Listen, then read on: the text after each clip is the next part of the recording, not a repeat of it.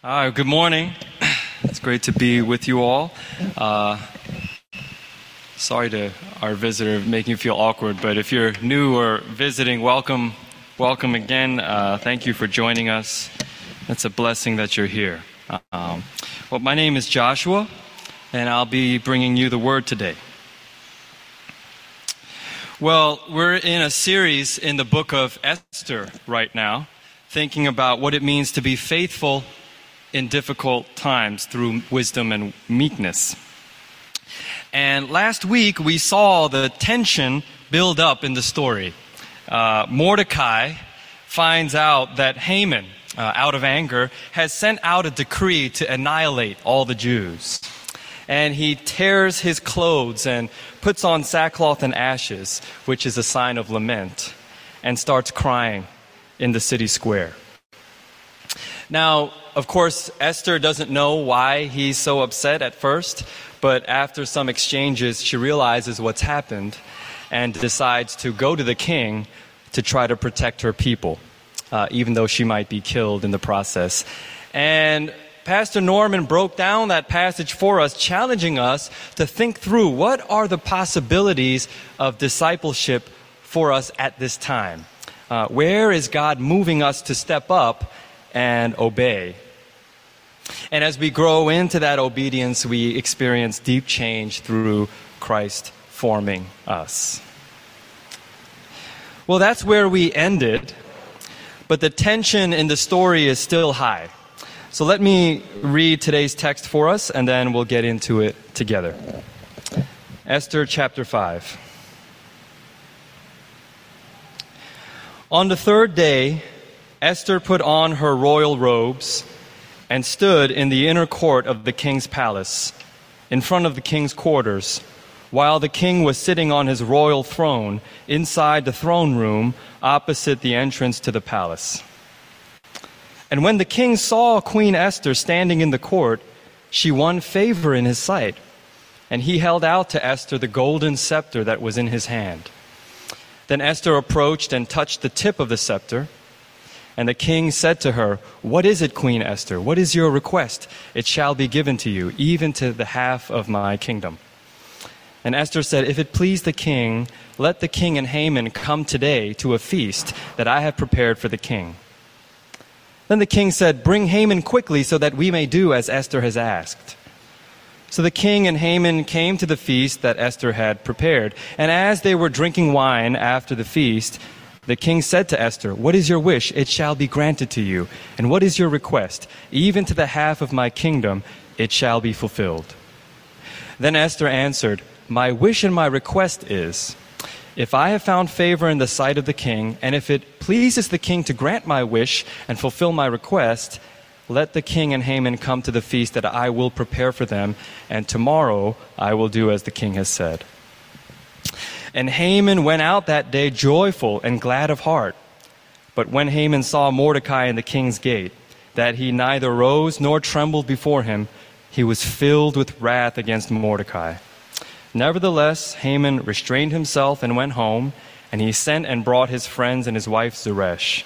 And Haman recounted to them the splendor of his riches, the number of his sons, all the promotions with which the king had honored him, and how he had advanced him above the officials and the servants of the king. Then Haman said, Even Queen Esther, let no one but me come, to, come with the king to the feast she prepared. And tomorrow also I am invited by her together with the king. Yet all this is worth nothing to me, so long as I see Mordecai the Jew sitting at the king's gate. Then his wife Zeresh and all his friends said to him, Let a gallows, fifty cubits high, be made, and in the morning tell the king to have Mordecai hanged upon it. Then go joyfully with the king to the feast. This idea pleased Haman, and he had the gallows made. This is the word of the Lord. Thanks be to God. Let's pray. Dear God, your word is a lamp unto our feet and a light to our path. Give us a bigger vision of you and help us to love you so we can love ourselves and others too. In Jesus' name, amen. Uh, one of my favorite scenes in a DC movie is the beginning of Man of Steel, uh, 2013, when a young Clark Kent is in a car with his parents in Kansas, and a tornado comes rushing down the hills, destroying everything in its path. It's chaotic. All the cars stop on the highway, and the people start panicking, running in all directions to look for shelter. And Jonathan Kent, Clark's father, gets out of his car uh, brings his family to safety and starts directing people out of harm's way, helping the vulnerable out of their cars and carrying children to their parents. And at one point, as he's helping somebody's dog out of a seat, a car smashes against him and his leg gets stuck and he gets injured. He's not able to outrun the tornado. Now, his son Clark is watching anxiously because he knows he can save his father in that moment with his superpowers. Uh, so he gets ready to run in, but his father looks into his eyes from a distance and he puts his hand up and shakes his head to stop his son. Uh, the music pauses and he smiles with pride for Clark, and then he gets taken up by the tornado. Uh, See, in that moment, he was teaching his son wise self awareness. Uh, if Clark were to reveal his superpowers there, he would have been thrust into the public eye. And his father knew his son was not mature or emotionally ready enough to handle that burden just yet. In our text, we see Esther step into an uncertain, unsafe, and potentially life threatening space. She's about to face the king. But the reason she's able to move through that space in a measured and calculated way is that she had what I want to call today godly self assurance. Um, here's our main point for the sermon Godly self assurance nourishes us to fight for other people's assurance. Uh, godly self assurance nourishes us to fight for other people's assurance. What is godly assurance? Three points to break that down. Number one, assurance in the unknown. Number two, assurance in the known. And number three, assurance in being known.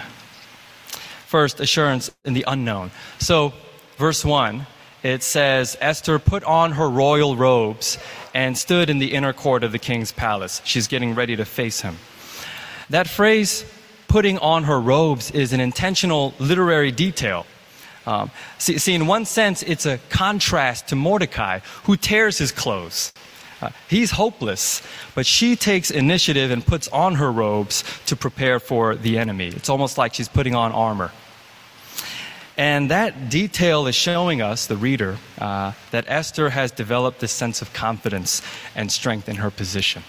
Um, of course, she's afraid. Things are up in the air and she could die. Uh, but still she gears up for whatever might come. Now, where does this assurance in the unknown come from for Esther? Uh, well, the answer to that is not totally clear in our text, but if we go back to last week's text, just for a second here, at the end of chapter 4, when Esther decides that she would face the king, what does she ask her people to do? Fast and pray with me. Uh, as Pastor Norman reminded us, it's this dependence on her people and on her God. Uh, see, that's the fundamental starting point for Esther's self assurance in the unknown. She depends on her people and on her God. Uh, uh see, in other words, first, her self assurance doesn't come from herself, it comes from sources beyond. Uh, let's pause there. Uh, family of God, there are a lot of unknown areas in our life our insecurities, careers, relationships, our church. Uh, the late David Powlison, who was a counselor, he talked to so many different people throughout his ministry. And he said, The most important things in life and death are things we can't control. Uh, you, you might be in a place right now where you feel like the circumstances are so frustrating because you don't know what's going to happen, how your family will do this year, uh, where your job will take you, uh, if you're going to be financially all right. These are real questions that we wrestle with. Um, but what I hope we can remember is that in order for us to feel self assured in these times, our confidence has to start outside ourselves. Um, if we're going to survive long term, we have to depend deeply on something other than planning, uh, competence, or luck. Uh, See, see, fasting and praying with her people to God was not just a formality for Esther, uh, it was a necessity in her life to start there. Um, Paul in the New Testament often uses this language of putting on the life of Christ. Right? In Colossians 3, it says, Put on then, as God's chosen ones, your new identity. Uh, Ephesians 6 says, Put on the armor of God. And it's almost like that image of Esther putting on her royal robes in preparation. Uh, but the reason she was able to put on those robes with such confidence was that she had already put on the practices of prayer and fasting and community to God beforehand. Uh, uh, so, church, let me ask us this what practices can we put on today in our lives to strengthen our dependence on God and others? How can we put disciplines in our lives to keep building that foundation so that when we do face the unknown, we can still have that support in our hearts? There's a famous story of Charles Spurgeon, the 19th century preacher. Uh, his church, uh, the New Park Street Church in London, was growing. Um, at one point, it held around 5,000 people. Uh, there was no fancy technology, no sound system. It was just regular. Well, one day, a group of young pastors came to visit him. They were impressed by the sanctuary, the sermon, people worshiping passionately. Um, and after being blessed, they were about to leave, and Spurgeon asked them, Would you like to see the boiler room? Um, and they declined. They were not really interested in that kind of tour. Uh, but he insisted, so they followed him down to the basement, and Spurgeon opened a door there to reveal a hundred people praying together. He said, This is our boiler room. Uh, and the story is that whenever somebody asked Spurgeon about the secret to his ministry in difficult times, he answered, My people pray for me. Uh, Sometimes, even if we don't feel the assurance of God, the regular practices can develop that sense in us. It, it, softens our hearts to His voice and other people's voice in our lives. That's why Esther needed to start with that fast and pray with me. My prayer for King's Cross is that we would be able to set patterns in our lives, uh, whether it's in scripture readings, prayer groups. It's just that continuous reminder of God saying to us, I'm wiser than you and I'm with you. I love you. You're my child. It's like that balm being massaged in our souls um, so that we could put that royal robe of confidence on even in trial. Um, Albert and Suji have a beautiful cat named Mimi, and we've had the privilege of watching her a few times. And, and if you know Mimi, she's very shy. Um, soon as she enters our home, it's unfamiliar, so she runs straight under our couch. And for the first day or two, she stays there. Uh, we, we put out our food on the schedule, clean the litter box, speak gently, but she doesn't respond. Um, then finally, she would creep out, hyperconscious, and start nibbling on her food because she's hungry, and then go back under the couch. But, but that's progress. Right? And throughout the days, we try to make her environment safe. We give her treats, we pet her. And finally, when she realizes that she's not in danger, she warms up and becomes extremely affectionate. And then uh, Albert comes to pick her up, and we start missing her again. We're, we're all like Mimi sometimes, hyper conscious of the unknown and scared, which is understandable. Um, especially if we have a lot of wounds in us. Uh, but it's that consistent nearness of God, that effort of God to reach out to you in His Word and people, that develops that basis in our hearts of assurance. Um, in the unknown for ourselves and each other. Would you think about that? And next is the assurance in the known. Uh, so, Esther waits in her royal robes in the courts of the king, and the story takes a turn. Uh, the king, instead of getting angry, actually gets overjoyed. Uh, he holds out his golden scepter, which is the sign of approval, and she touches the tip of it. And he asks her, Queen Esther, what do you need? I, will give you anything, even half my kingdom. He's eager to please. Um, and so she says, If it please the king, let, let the king and Haman come to the feast I've prepared. So they come to the feast. And he says, What, what do you need? And he said, Come to another feast that I'll prepare for you tomorrow. So, so, so now we're no longer in a completely unknown situation. The king didn't react as dangerously as we thought. Um, and in a sense, Esther has the upper hand now. Uh, but how does she maneuver this? Uh, she's shrewd and, and, focused. See, if you notice, her, her ultimate request is for the king to protect the Jews, but she doesn't divulge that yet. Um, in fact, it's almost like she's teasing the king. Uh, she sees how eager he is to please, and so knowing him well, she makes him drunk and curious to keep that upper hand over him. Uh, some commentators say that in verse 7, uh, it seems like she's cutting herself off.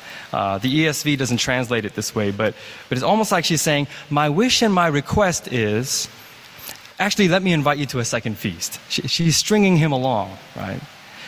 So, so she's aware of how precarious the situation is still, but she also knows how to strategize with the advantage she does have to expose her enemy at the right time.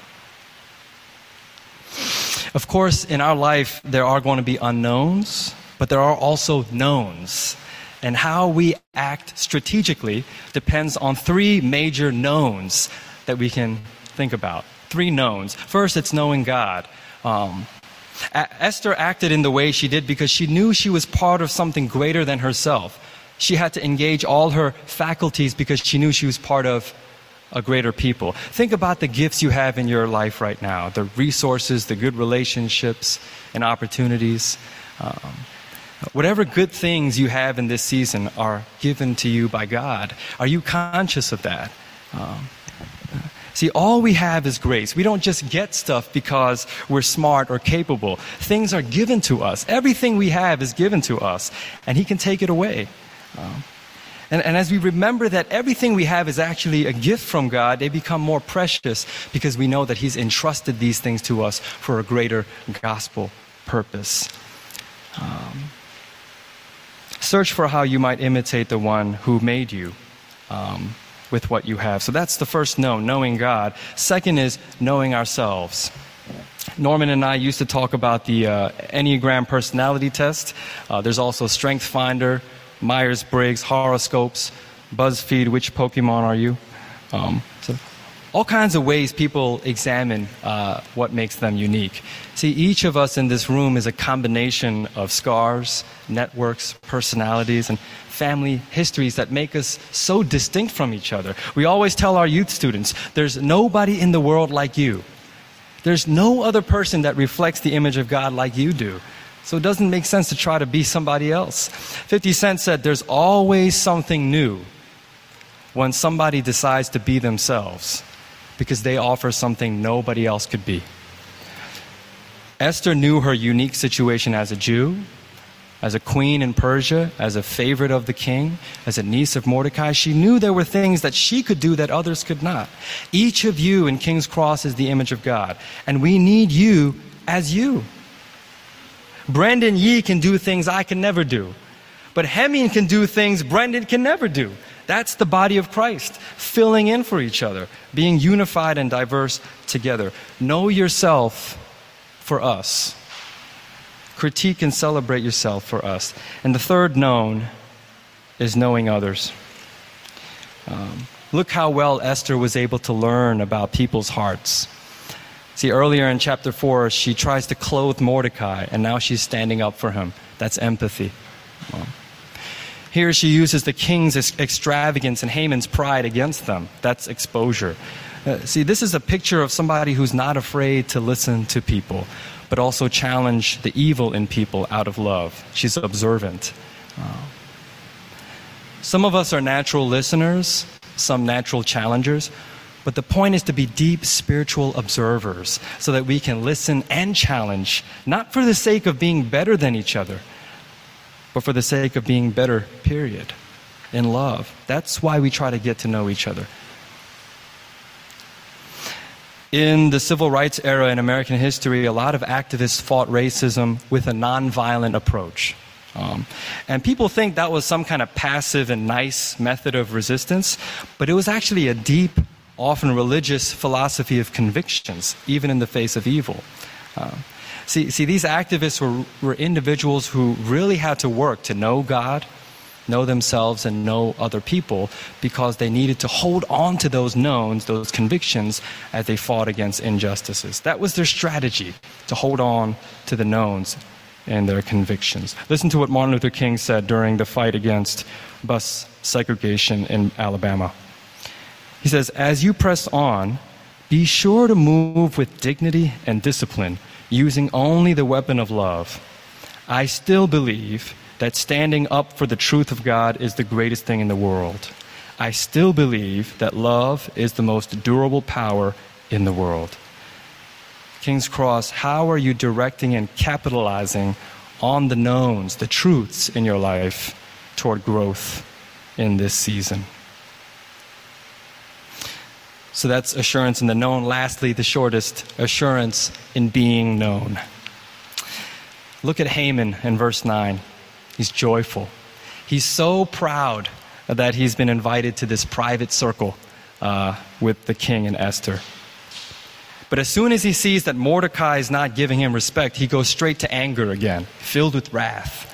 Uh, but he restrains himself and seeks comfort in his friends and his wife, flaunting his riches and promotions to them.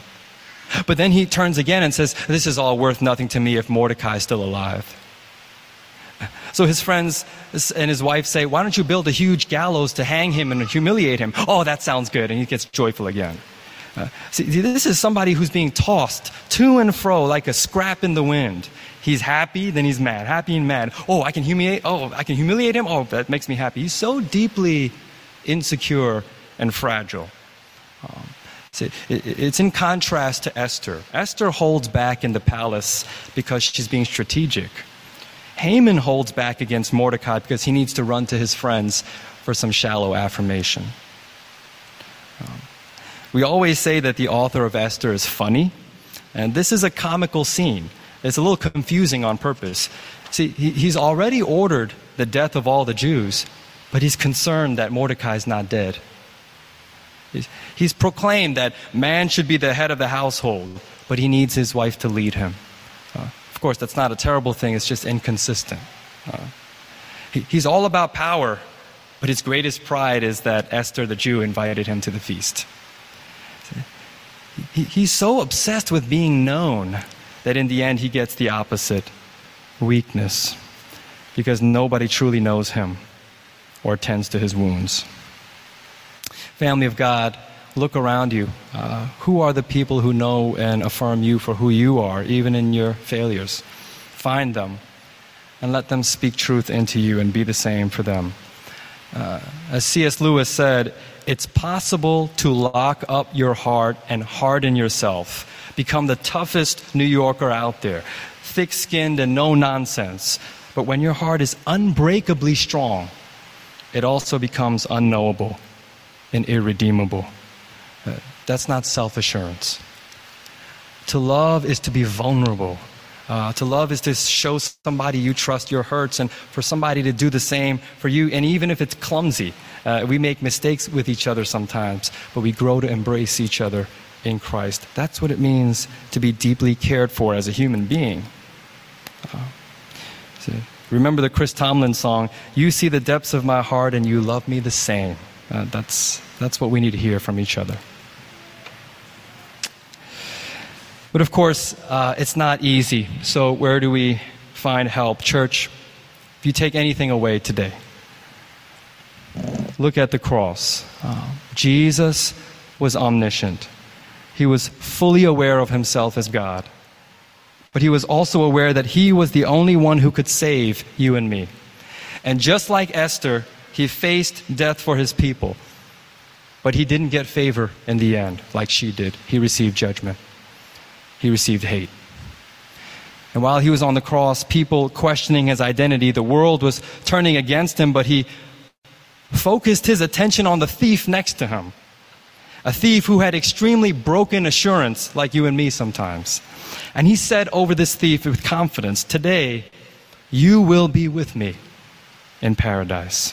His overwhelming love for this broken person, his church, and his bride conquered even the despair on the cross. That Jesus is for you. That Jesus will walk with you in your growth for a godly assurance, and not only for yourself, but so that he could bring liberation and love to the people around you. That's why he went through all that, to unite himself to you. Will you lean on him? Will you spend time with him in the unknowns, in the knowns, and in his tender knowledge of you, so that you might be a blessing to somebody else?